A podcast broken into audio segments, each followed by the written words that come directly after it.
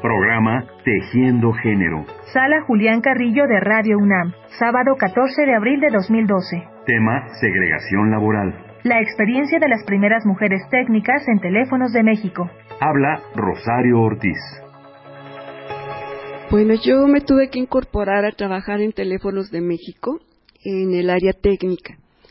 Y la experiencia fue muy difícil porque mm, las primeras mujeres que incursionamos en un área técnica que implicaba darle mantenimiento a los equipos que en aquel momento, en el 79-80, estaban siendo la transición tecnológica de los equipos manuales a los equipos eléctricos y después fue la parte eh, digital y actualmente todo lo que manejamos de fibras ópticas, cables coaxiales.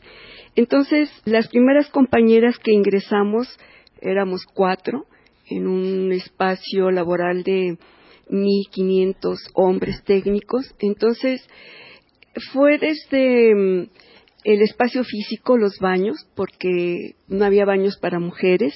Tuvimos que pelear para que tuviéramos un baño individual y los compañeros decían, pero ¿por qué tú vas a tener un baño cuando habemos 15 o 20 personas en este sentido? Entonces sí fue desde pelear el espacio individual, porque yo decía, no es que podemos entrar todos.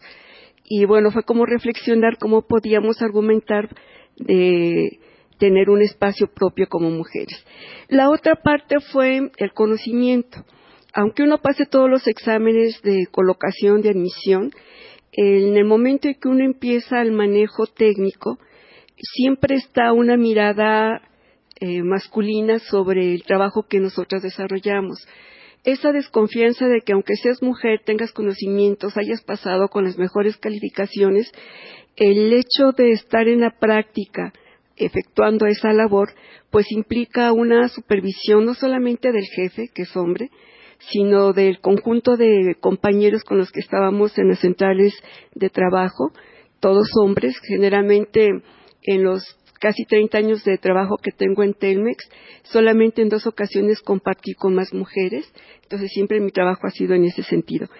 Entonces, el problema de la capacitación de de estar demostrando de manera cotidiana que uno sabe, que uno tiene las capacidades, las habilidades para resolver las fallas técnicas que se presentaban, que se presentan en la parte del mantenimiento de estos equipos, de los reportes que hacen los usuarios para que las fallas salgan.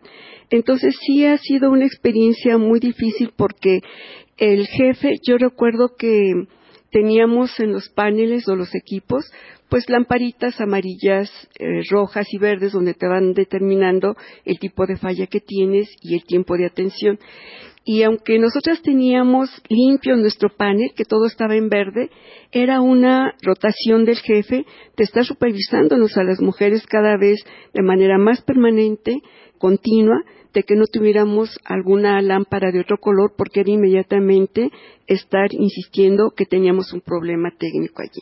Entonces estábamos sujetas a presiones muy altas, a estar demostrando de manera cotidiana nuestro conocimiento, la habilidad, y por más que demostrábamos en los reportes de trabajo que teníamos, que cumplíamos, que no teníamos rezagos en el trabajo, la presión, la hostilidad en el ambiente laboral es, es muy fuerte todavía. Rosario Ortiz, programa Tejiendo Género, 14 de abril de 2012. Igualdad entre mujeres y hombres. Nuestra manera de ser Pumas. Programa Universitario de Estudios de Género, pues.